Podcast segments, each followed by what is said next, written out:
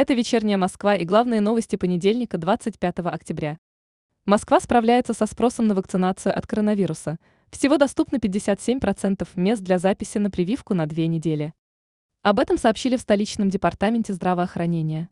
Вакцинация проводится с соблюдением мер безопасности, а для ускорения процедуры направлены дополнительные бригады медицинских работников. Специалистов направят и в другие крупные пункты Москвы при увеличении спроса на вакцинацию. Столица не планирует продлять нерабочие дни.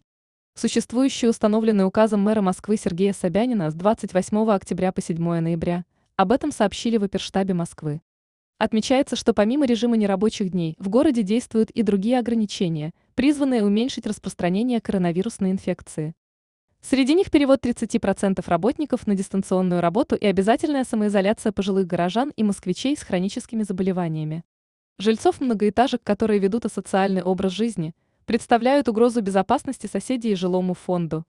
Нужно по обращению других граждан и по решению правоохранителей отправлять на реабилитацию в лечебно-трудовые профилактории.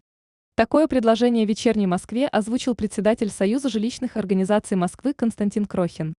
Такая мера поможет предотвратить различные происшествия в многоэтажках, причиной которых нередко становятся действия людей, страдающих алкогольной или наркотической зависимостью. Насилие, убийства, взрывы газа и пожары. Угроза Киева направить украинские ракеты на Москву прозвучала с целью привлечения внимания к стране и просьбы о помощи. Никаких собственных ракет и военных возможностей для реализации заявлений Украина не имеет. Но если британская техника будет размещена на украинской территории, то это будет представлять неотвратимую угрозу для РФ. Такое мнение в беседе с «Вечерней Москвой» высказал политолог Сергей Станкевич. По его словам, собственной военно-технической возможности направить что-либо на Москву страна не имеет, в ближайшие как минимум лет 10 и иметь не будет.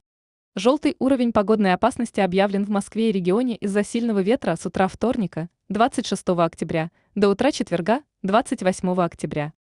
Об этом сообщили в Гидрометцентре России. Местами порывы ветра возможны со скоростью до 15 метров в секунду. А прошедшая ночь стала самой холодной в Москве с начала осени. Минимальная температура в городе на базовой метеостанции ВДНХ составила минус 2,4 градуса.